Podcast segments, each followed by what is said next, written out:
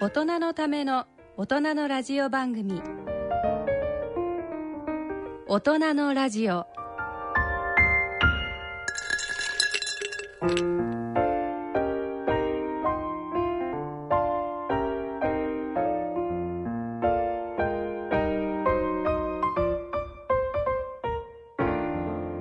皆さんご機嫌いかがでしょうか？立川楽長です。ご機嫌いかがですか？篠崎直子です第5土曜日の今回は落語三昧と題し立川楽長さんの落語をお聞きいただきます。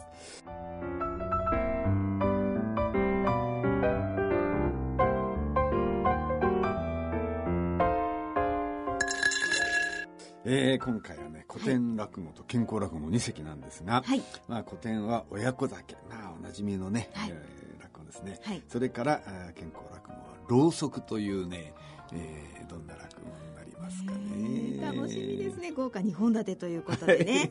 2本立てですね、はい。さあそして今日は10月31日ということでそうそうそう。巷はハロウィンです。ハロウィン。とうっとうしいね。あれ？うっとうしいんだよ。もう私本当にこの時期ね、はいあの巷にかぼちゃやら何やら出るでしょ？はい。もうあれ見ただけでもうイライライライラムカムカして、なんでね日本人がこんなことやんなきゃいけないんだと思うとね。いろいろしょうがないです本当に。でも本当最近ですもんねこ今までここ数年ね本当にね、うんうん。ここ 10, 10年経ってないんじゃないの？だってハロウィンって言い出してから。だってハロウィンってもともとね、はい。あれ古代ケルト人のお祭りだったんですよ。ケケルト人。ケルト人。ね。はい。それがねあのローマローマに伝わってどんどんヨーロッパに伝わってで、まあ、ヨーロッパで、まあ、あの行われるようになったお祭りなんですよ。結構伝統ある。そうそうそうだから歴史は古い。古い。ね。古いんだけど、古代ケルト人のお祭りですよ。なんかね。ななんでかこのアジアでね日本でねなんで君たちやるのみたいなねその節操のなさがねもうイライラする私。結局だからその仮装するところとそう仮装してね。ね。うん、あれなんで仮装するかっていうと、はいなんかね10月31日っていうのは、はい。あの古代ケルト人の1年の終わりの日だったんですよ、はい。でやっぱり死者がね、まあ、あの魂が戻ってくる、まあ、ちょっと日本のお盆みたいな感じですよね、はでそういう日だっていうんだけどその時に一緒に悪霊も一緒に戻ってきちゃうからこの悪霊から身を守るために仮装したりなんかかぼちゃんのランタン作ったりっていうことらしいんですよ。そういう意味でじゃ魔除けじゃないけど、うん。でもあんなさ、ま、魔除けそうそう。魔除けなんだけど、あんな魔女の格好したりあんななんか悪霊がさなんかお友達じゃないかと思って寄ってきちゃうんじゃないのあれ。ねだってなんかね呼び寄せるようなもんでしょ、血だらけになってたりね。そうそう大丈夫ですか？みたいなね。もうあっちこっちにね。しかも雲のねあのうんなんかうん 何やの雲のほらあん黒い雲のね。黒いなんかタランチュラみたいななんかね。そうそうそううんまあ、まあね、ハンバーガー屋に入ったのよ。で、ちょっとコーヒー飲んで、気がついたら、うん横、私の真横にこんなね、手のひらぐらいある雲がね、い。るの。うわだハロウィンの飾り付けだった。こんなもん飾るな。バカと思ってね。大嫌いだもん、私。雲も。びっくりしちゃいますよねもうテーブルがね、離れて、で移ろうとしたら全部のテーブルにあんだ、それが。行くとこないんだ。もう、大迷惑、くつろぐどころじゃない。もう逃げたかった。何なのあれ本当ですよね私もねそうそうこの間、うんうん私よくお寿司のパックが好きで食べるんですよ、うんうんうんそのパックがうんなんかハロウィンになってる。お寿司が？そうお寿司でハロウィンって言って、何のことだろうと思ったら、うんうん。あのサーモンのお寿司がオレンジ色じゃないですか。うんうんうんうん。あの上に、うん。あのかぼちゃがこうよくね人のこう目とかくり抜いてあるあのフィルターがうんうん貼り付けてあって、サーモンがかぼちゃ サーモンがかぼちゃになってんの？それでハロウィンお寿司みたいな。やだ。だだってお寿司なんてもろ日本の文化じゃないですか。それがハロウィンになっちゃうのね。ね、もう何でもありですよね。じゃあクリスマスになったらどうなっちゃうんでしょうね。あそうお寿司ねかマグロの上にトナカイかなんか乗っかクリスマス寿司とかさ。やだね。なんか笹の葉の代わりにヒイラギの葉っぱ乗っかっててクリスマス寿司。です食べたくないねそういう本当ですね。もう日本人は何でもね。そうこのねだって節操ないじゃん。だって浅草でサンバカーニバルやったりね、もうなんかぐっちゃぐちゃになるでしょ？あちこちになんたら銀座ができてね。もう銀座日本中に何百あるか分かんないし。ねえ。北海道行くと富士山あるもんね。江戸富士とかそうですよね。もうなだってあ長野県だってそうでしょ？中央アルプス南アルプスだアルプスだってもともとヨーロッパのもんだしね。なんか好きなんですかねそういうのがね。なんだこれ日本人のさこの節操のなさってなんか生まれついたなんか血の中にあるのかもね。私たちにもあるのかな。きっとあるんですよ。ね。そうやってね文句ばっかり言ってるけどね、実はなんかねそう節操のないことやってますよ。私たちも絶対に。知らないうちにね。人から言われると「お前アホか」って言われるようなこときっとやってます。しょうがないよこれは血しょうがない。ですかね。はい。はい。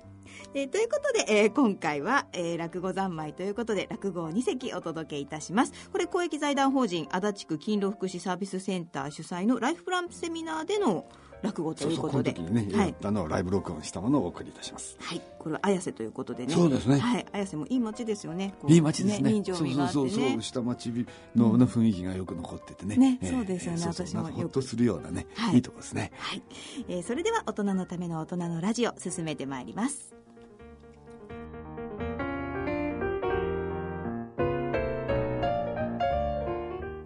大人のための大人のラジオこの番組は野村証券ほか各社の提供でお送りします。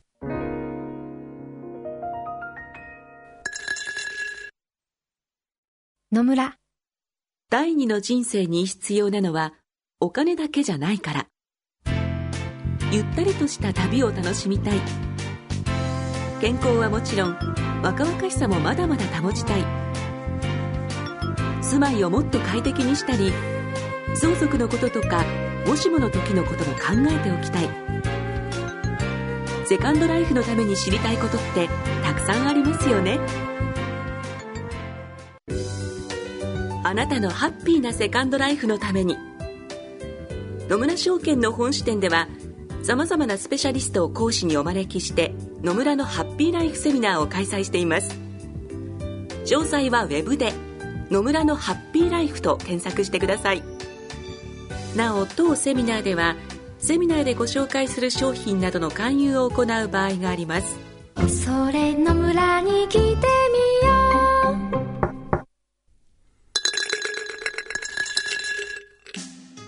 大人のための大人のラジオ。心と健康のコーナーです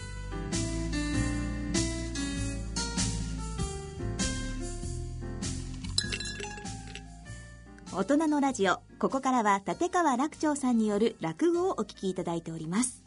えーじゃあまずね古典落語の親子酒からね、まあお聞きいただこうと思いますけれどもまあね、あのおなじみの落語なんですけれどもこれは親子揃ってお酒飲みというね、えーそういう親子が禁酒の約束をしたと、という話なんですよ。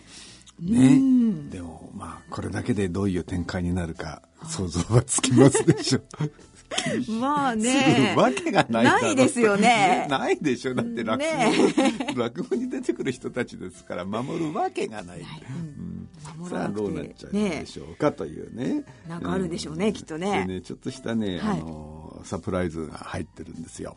サプライズ？サプライズってことじゃないんだけどね。古典落語にサプライズ？そうなんですよ。えなんで古典落語にこんなのが出てくんのみたいなのがはい。出てくるんです、うん、で無理やり入れたんですけどね、はい。じゃあこれがなんでこんなものが出てくるか、はい落語を聞いていただいた後でまたお話しいたしましょう、はい、じゃあそのサプライズを楽しみに聞きたいと思います。サプライズも楽しみにはい、えー、立川楽長さんによる古典落語、親子酒をお聞きいただきましょう。なお、今回お聞きいただきますのは、公益財団法人、足立区勤労福祉サービスセンター主催、ライフプランセミナー、笑って健康、笑って長生きで収録したものです。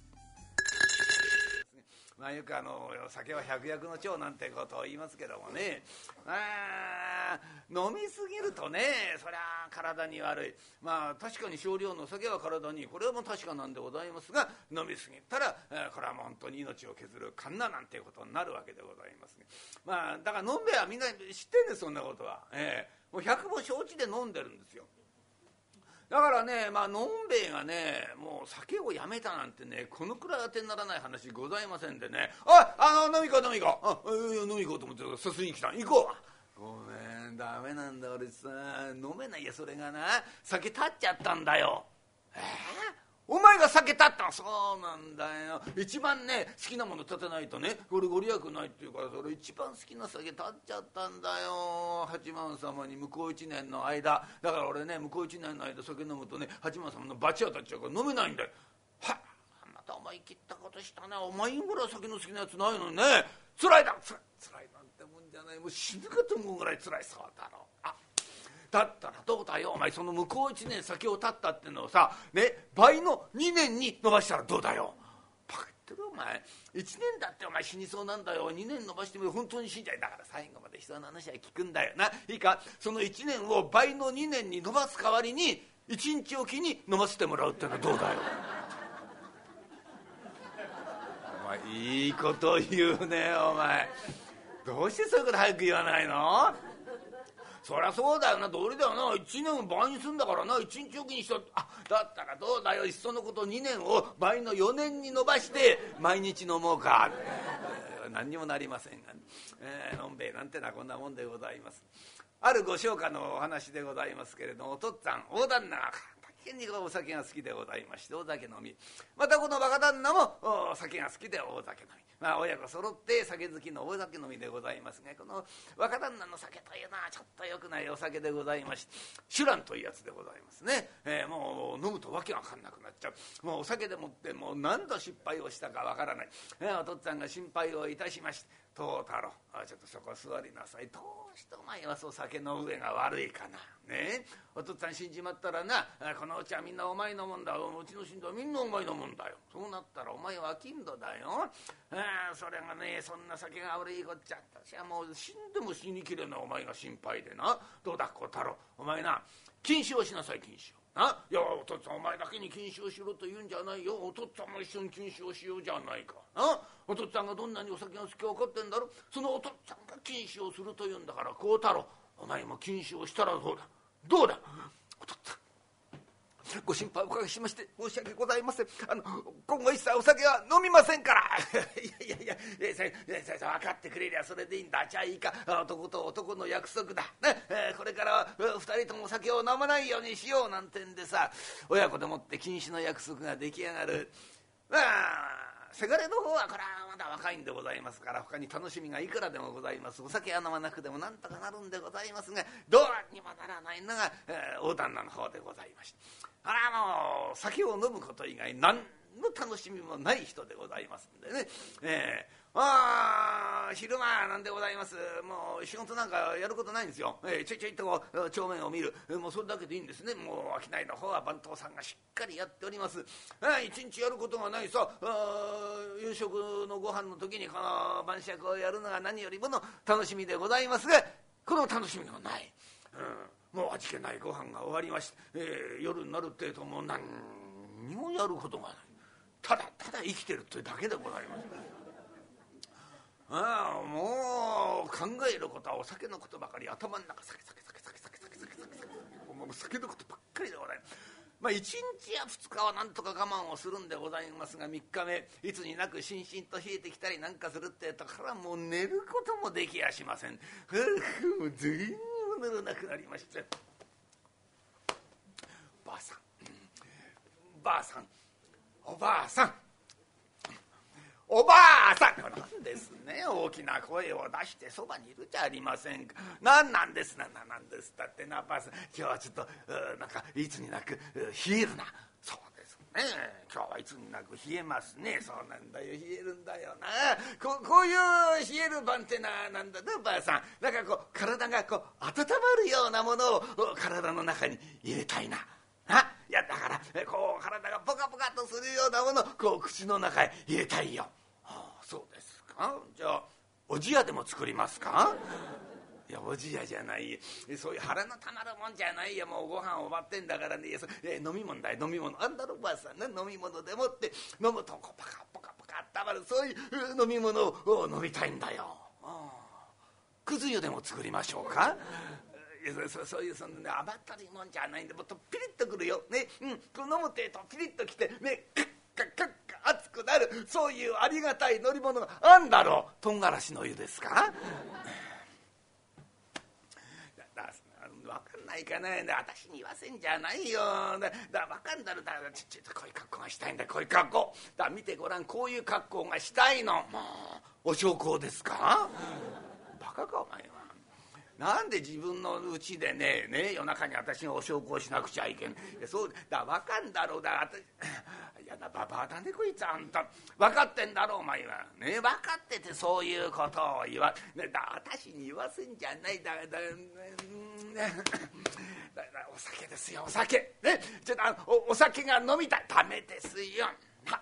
ね孝太郎と禁止の約束しさったんじゃありませんか。孝太郎がね飲みたいの我慢してるんですよ。あなたお酒飲んでどうすんですか？示しがつかないじゃありませんか。いいでねそれは分かってる分かってるけどさ。いいんだ。私はね孝太郎のために禁止の約束をしたん。ね、うん、あの子のことが心配だからこんな約束をしたんだ。いやいやちょっと一合だけだ。一合だけねちょっと一合飲んだらすっとね2階上がって寝ちまうからいや眠れないんだよ。ね？眠れないからちょっと一応ダメですよ。なんですね。男と男の約束までおっしゃったんじゃありませんか。ダメですよ飲んだら。お前はそういうこと言うけどねいいかいおい。ね。あのここ孝太郎はねあもう今表行ってんだよ。ね。得意先もありまして。ね。帰ってこないんだしばらく。だからさね一合だけだちょっと飲んで分かりゃしないじゃないか。2回行ってす。ねもう頼むよ。ちょっとばあさん眠れないんだよ。もうもうでもおがんちゃんおがんちゃんもこうなったらおばあさんね。もうばばあ大名人ばばあ大名人。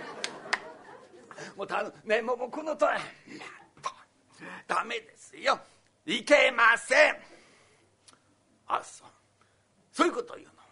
嫌なババアだなあんたね？いやあのね考えてごらんお前。ね？いいか？孝太郎はまだ若いんだ。ね？いや今禁酒をしてるったってねそのうちね飲みたいと思ったらいくらでも飲むことはできるんだよ。だけど私はそうはいかないよ。おい先が短いんだ。いつお迎えが来るかわからないだろう。え？今だってそうだ。今こうやってる時にお迎えが来るかもしれないよ。今私がこうバタッと倒れてそのままコロッと言ってこの私はね今場の際にね絶対に言いますよ。おばあさん私はお酒が飲みたかったんだよ。絶対にそう言いますよ。えそれを聞いたらおばあさんお前絶対に後悔しますよ。後悔する。絶対に後悔する。えお通夜の時にも後悔するよ。お葬式の時にもお前は後悔するよ。お墓参りをする時だったそうだよ。おじいさんどうしてあの時お酒を飲ませてあげなかったんだろうね。さおじいさんいっぱいお酒を飲んでちょうだいよ。さあ飲んでちょうだいよってね。墓石にどんなにお酒をかけてくれたってね。その時私は飲むことができない。かわいそう。バカですねこの人何泣いてるんですか。まあしょうがないですね。分かりましたよ。じゃあ一合だけですよ。一合飲んだら寝るんですね。一合だけですあ一合一合、まあ、大丈夫で一合飲んだらすぐすぐと寝ちまうんだ。ええ大丈夫大丈夫。いやいや勘なんざしなくたっていいんだ。もう飲めるとだったらねもう勘をつける時間が持ちきれないってやつだ。もうもうそのまんまでいいよ、うん、あ湯飲みについてさあさあさあ。ありがとうありがとう。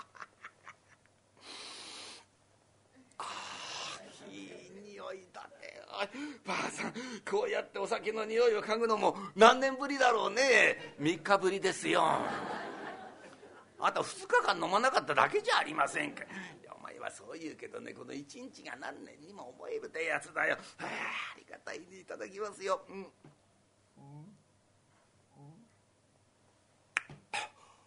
あ。あうまいけどえ？こんなうまいものを我慢をするって体に毒ですよこれは。本当だよ。飲まなくちゃいけませんよ。大体からこの酒ってえのはねお通りになるのが分かるね、飲むってたさーっとこうね、こう降りてくるだろ。でもって胃袋をじわーっと広がっていく。これ全部わかる。水じゃこうはいかないよ。ね？酒だけですよ、うん、どうしてお酒だけねこうお通りになるのがわかるかね？あ知らなかったんですか？おじいさん。それはねお酒が通ったところだけ粘膜が荒れるからなんですよ。嫌なことを言うねお前は。どうしてそう夢のないこと言うの？え？酒の味が悪くなんだろうな。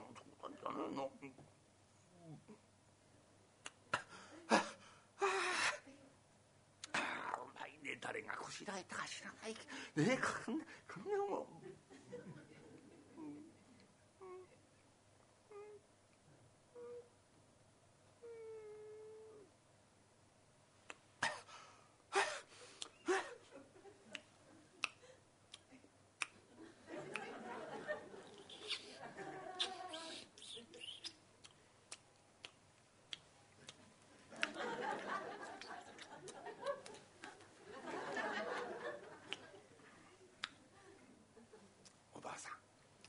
れねいちご入れてなかっただろ。あ？いやいや入ってません。いやいや長年の酒飲みだよ。飲んでねいちごあるかないかぐらいのことは私にだって分かりますよ。これね八尺ね？八尺しかない。だからねあのちょっと一合に足りないんでだあの二尺分ちょっとここついで何を言ってんですね。ちゃんといちご入れまして私ちゃんとマスで測って入れたんですから。一合ですそれは。なん測ったの？測って入れたの。余計なことしやがはい分かりました。ね。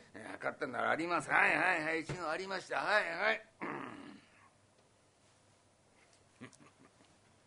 おばあさんもう一度ねもう一度あのももう一度いけませんよ。いちごを飲んだら寝るってそうおっしゃったじゃありませんけど。いやそれがねさっきとね状況が変わってんだよ。いや、ね、寝ようと思ったらダメなんでここねあの寝る子をね起こしちゃったんだよ、うん、ここでもってね今騒いでるんでみんなそりゃそうだよ。もう生涯ね酒にはお目にかかれないと思ってたのが上の方から酒がザーッと来たもんだから今ここでもってね宴会が始まっちゃってまあお祭りさんいやいやだ飲む前より寝られなくなっちゃってんだよ今。ねだからこもうこんなな誰がなってんで誰がって分かって腹の虫ですよ。腹の虫。ね。えだもうもねさっきより眠れない。だだいいんだ。もう一合だけね。もうちっと飲んだらみんな収まる。ね。えそしたらすっと寝ちゃうんだだあと一合だけ。で、ね、だから寝られやしないんだから。あと一合でみんな収まるからもう一合で頼むよおばあパッしょうがないですね。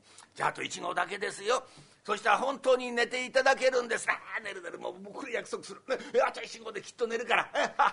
すまないすまない。はいはいはい。はいどうもどうも。これですよこれ。うんうんうん。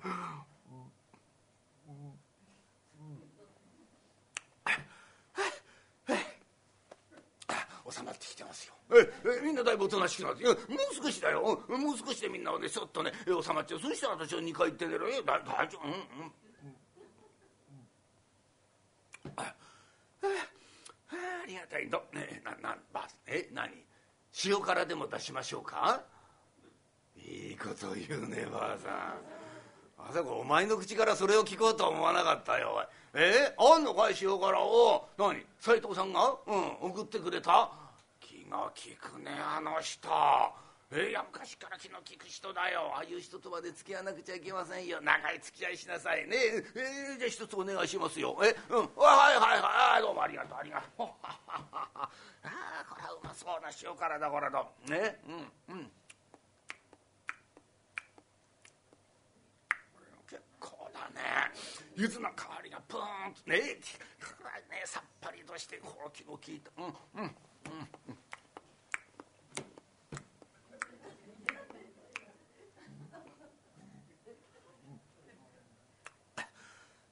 酒の味が一味よくなるね。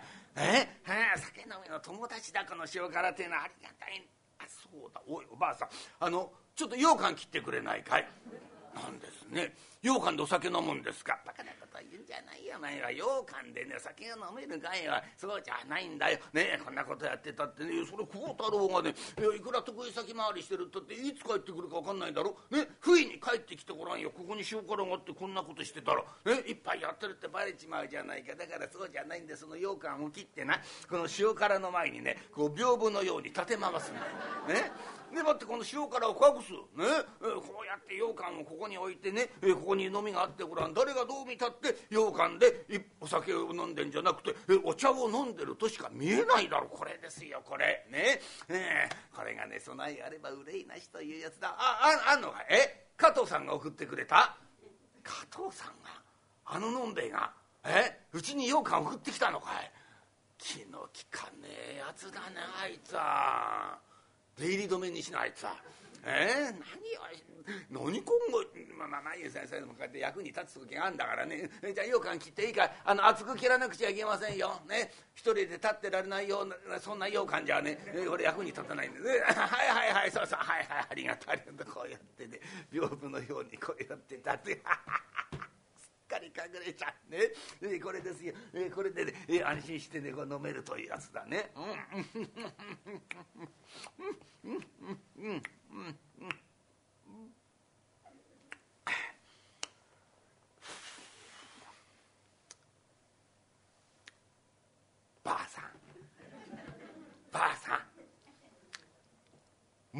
何ダメです。よ。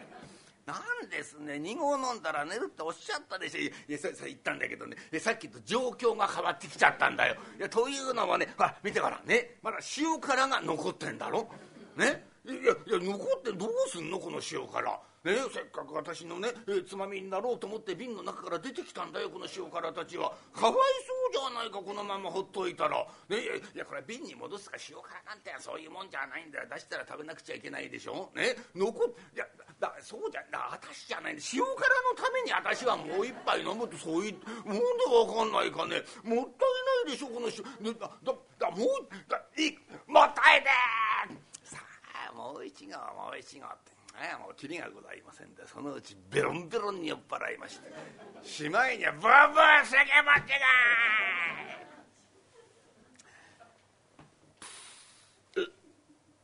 父さんさっきからあとねそうやって人の顔をね横目で睨んでますがいけませんよさそ人間で行方でにいじゃいけませんね。いやそれは若い女の子がね流し目でもってねもう一杯どうぞなんていうのは結構なもんですよ。え？なんですかその大釈様みたいな目でこっちにらんなん？言ってることって言いなさいよ人間で言いたいこと言わなくちゃいけませんねはい。随分酔っ払っております。ねえ。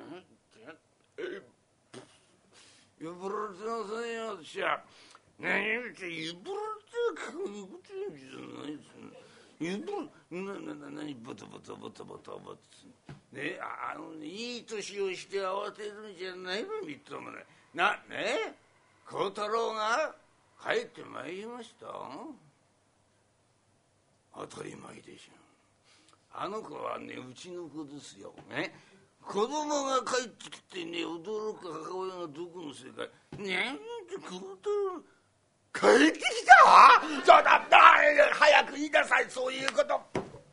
じゃあ私はねもうあの2回行きますからね。痛い痛い痛い痛い痛い痛いああ痛い痛いああ親指の付け根がああ痛くて立てない。あらまあ親指の付け根が痛いだなんてお前さんそれ痛風発作が出たんですよ。からお医者様おっしゃってたでしょあんまり飲むとね痛風がまた出ますから気をつけなさい。だから私があんた今更そんなこと言ったってしょうがない。だい痛い痛い痛いたとても立てないんでこれいいいい。いや私はここ座って座ってます。だからいいコートル入ってきたってね別にどうってことね。何を言ってんですか長年の酒飲みですよ、ね、酔ってる姿なんざ見せるもんじゃないんだから。いいからいい。入れなさい孝太郎。孝太郎入れんでいいんでしょでしょ私は孝太郎ふすまふすまの向こうにいるのは孝太郎だろ。んなとこにいることはないんだよ。いいから中入っといて孝太郎。入ってらっしゃい。あとついてね今ございました。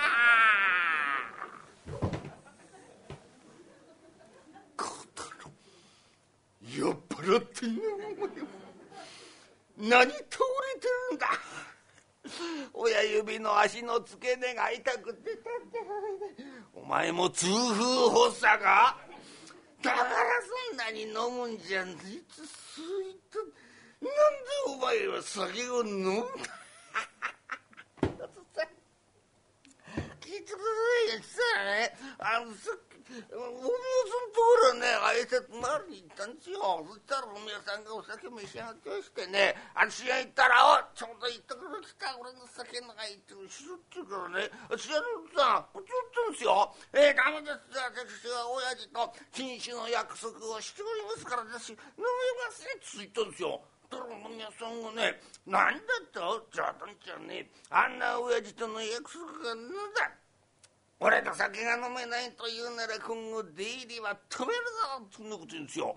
だからちょっと怒っちゃった冗談言っちゃいけませんよ。ね親と子がいや男と男がならないと約束をしたんですがたとえ出入りを止められようとこの首を切られようと飲めたいものは飲めなさいって言うんですよ。たら大宮さんが偉いお前は偉いそれでこそ男の江戸っ子の中の江戸っ子だ。その勢いで一杯飲め。っていうかじゃあいただきます。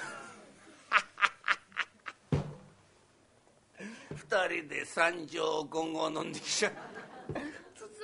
酒なんてもんなんでやめるもんじゃありませんなお父さ。んバカ野郎。バカ野郎。どうしてお前はその酒を飲みたがる？お父っつぁん見てくれ。お父っつぁんはさっきから羊羹でお茶を飲みながらお前の帰りを待つ。よなことはお前に言わなくても分かって分かってるだろうと思うがなお父っつぁん死んじまったらこのうちはうんお前にお前お前においばあさん見てごらん。孝太郎の顔孝太郎の顔が7つも8つもありますよ。はあまるで化け物だな。冗談じゃない。お前みたいな化け物みたいなやつにな。このうちはやれませんや。ちゃんじゃねえよ私だってこんなぐるぐるぐるぐる回るうちなんだ村ったってしょうがねえや。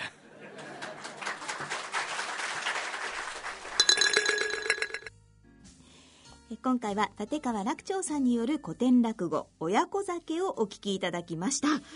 いやなんか 痛風とか出てきちゃいましたけど。ね、あれ？いきなりね。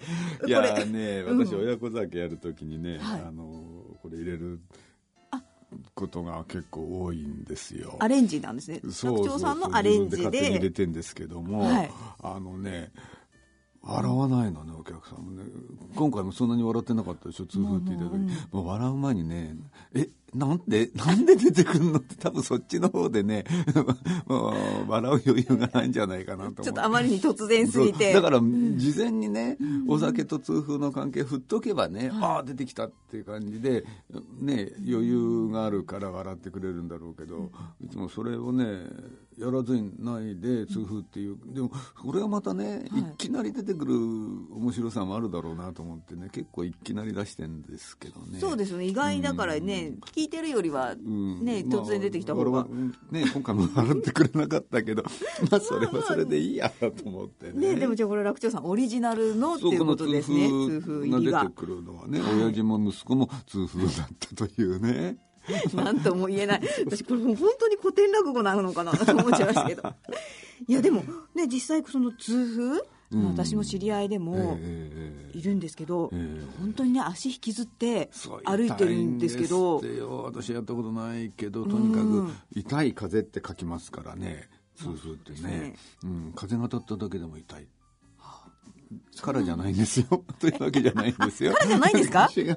風って風っていうのはあの、はい。まあ、病気っていうような意味があるんですね。あの痛あの痛風とか中風とかいう中の風と書いて中風、まあ、あののそっちゅうのね、うん、ことなんですけども、はいだから風っていうとねこれはなんかか病気って意味を昔表したのねだからね、まあ、言ってみれば痛い病気っていうそういう意味ですよでやっぱり痛い痛い病気痛いもうね、あまずもう靴なんか絶対歩けないあの履けないですからねもう痛風になっちゃうと足の親指の付け根がまあ後発部位なんだけど、ここに尿酸の結晶がはい。溜まってきちゃって、ものすごい炎症を起こすんですよ。そうすると真っ赤に腫れ上がってむちゃくちゃ痛い、うん、これが痛風なんですね、どどんな痛みなんですかね？どんな痛みなんですかね？ね。もう痛いとしか私の場合は、説明のしようがない。経験してないですもんね。ね。とにかく、激烈な痛みという表現をしますね。うん、まあ、あんまりね、その、痛風の解説ばっかり、まあしててもあれだけども、あの、尿酸が高い人は結局なりやすいんですよね。で、尿酸。っていうのは体の中の、まあ、老廃物みたいなもんですよ。うん、あの、大体体の細胞があるでしょ？はい。まあ、さ細胞があるんでしょ？っていうか、まあ、細胞まあの塊なんだけど、そうそうそう、はい。でその細胞の中に核っていうはい。のがあるんじゃないですか、この核の中に入ってるいろんな物質こここういうものがどんどん新陳代謝すると壊れていくわけでしょ、はで結局壊れていって最終的なあの老廃物が尿酸なんですよ。でこれが排泄されるわけね、はい。でも排泄が悪かったり、そのうんその壊れるのが多かったりなんかすると尿酸が溜まっちゃうわけですよ。でこの尿酸が溜まるとねこれ水に溶けないの溶けない。一定以上。だからあの、ほらお水にお塩入れてかき回すとね、あんまりお塩入れすぎると溶けなくんじゃないですか、の余っちゃいますよね。下に沈んでね昔実験でやったあの状態なの。うん。だからあのある一定以上増えると尿酸が溶けないんですね、うん、これがあの大体7.2ミリグラムパーデシリットルって言われてるんだけど、だから尿酸がもう7以上こうあると、ああんたちょっと危ないよってことになるわけですよ。うん、どんどん溶けなかった尿酸がどどうするかっていうと、どっかにこう溜まっていくわけでしょ？あのび瓶の底に溜まるようにして、でいろんなところに溜まるわけ。でこれが関節に溜まっちゃうと関節に起こすし腎臓に溜まっちゃうと今度腎不全になっちゃうんですよ。で透析になったりする。あそういうことなんですね。別に足先にだけたまるわけでそうあちこちはなくてに溜まってる、うんでまあ後発部位っていうのがあって、ん。まあ足の指の付け根っていうのがまあか数としては一番多いよってことになってるんですね。だから尿酸を上げる原因はみんな痛風の原因になるってことですよ、尿酸上げるってことはやっぱりお酒が良くないんですかね飲みすぎ、まあねあの飲みすぎとか食べ過ぎ肥満ねつまりね。肥満とあとお酒、はい。まあ大体これがひもうトップですね。まあ本来あのもうね遺伝で決まってはいるんですけどね。その尿酸高くなりなる家系ってあって大体もう遺伝子レベルでもう決まっちゃうから、だからそうそう。だからここの親子も、はい。多分お父さんの遺伝なんですよ。だから息子もそうそうそう。なっちゃった。うん。遺いやでも、でもでもこういうものはもうあいっぱいあってね、あの糖尿病だって高血圧だってやっぱりこの家系でなりやすいっていうのはあるんだけどだってこうほら生活習慣病って言われてるじゃないですか、はい。でもこれはあのそう遺伝的な要素だけで決まっちゃうもう身も蓋もないじゃないこんな話しちゃったら。うんうんうんまあそうですよね。ね、でもねやっぱりこう遺伝的な要素があってそこに生活習慣が加わってくると病気として発症してくるっていうのがまあ普通のパターンなんです。だからまあ高血圧にしてもそうだし糖尿病もそうなんですけど、まあ、あのこの尿酸、まあ、高尿酸血症って言うんだけど、まあ、これもやっぱり遺伝だけじゃなくて、そこに生活習慣が加わってくるとあー出てきますよってそういうもんなのね。だからやっぱり予防は大事ですよね。そうですねじゃあ自分が親が例えばそういうの、ね、痛風になりやすかったらなってしまったらそうそうままあ遺伝的要素あるけどより気をつければそうそうそうそうそう。防げるかもしれない。まあ、防げない場合はね それ遺伝の強さがあるから、うんうんうん。防げない場合ももちろんあるんですけども、まあ、基本的にはねやっぱり生活習慣気をつけましょうよ。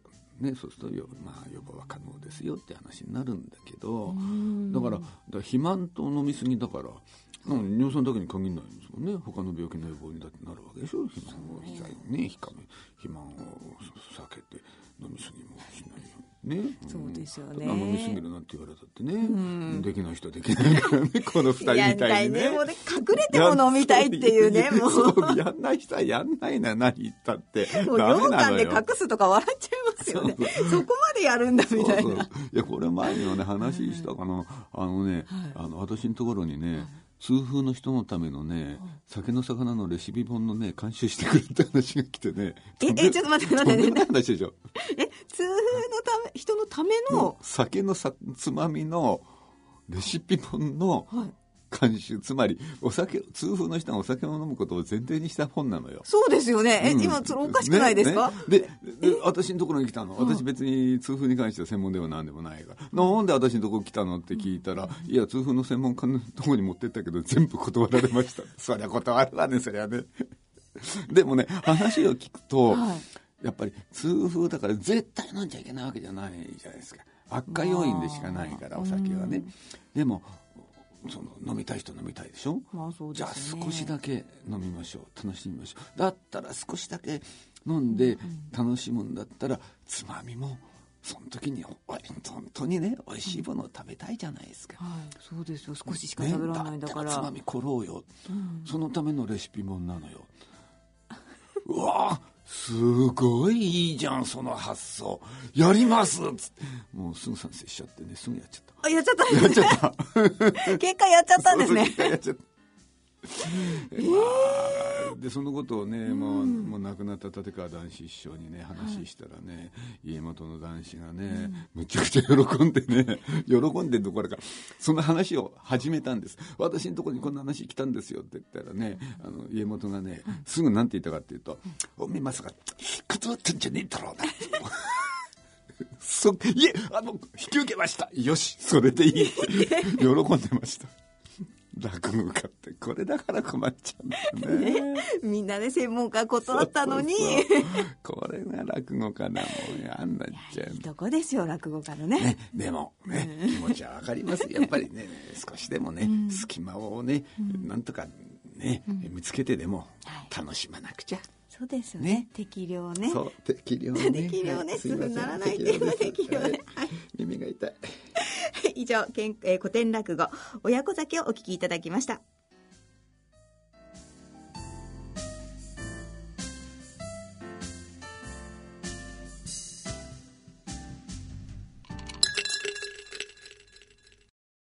野村、ちょっと気になるお金の話。今回は少子高齢化です。お母さん、新聞読んでるけどすごい記事があるよ。何ですか？内閣府の平成26年版高齢社会白書によると、50年前には日本ではおよそ10人で1人のお年寄りを支えていたけど、2015年には何人で1人のお年寄りを支えていると思う？7人くらい？とんでもない。なんと2.3人。2060年になると1.3人という予測だ。現役世代が納めている保険料で年金支給を賄っていますから、あらら、少子高齢化の進行はまずいですね。もう年金だけには頼れないのかもしれないね。うちでは年金どころか、あなたも頼りにならなさそう。お金に関するご相談は、お近くの野村証券へどうぞ。それの村に来て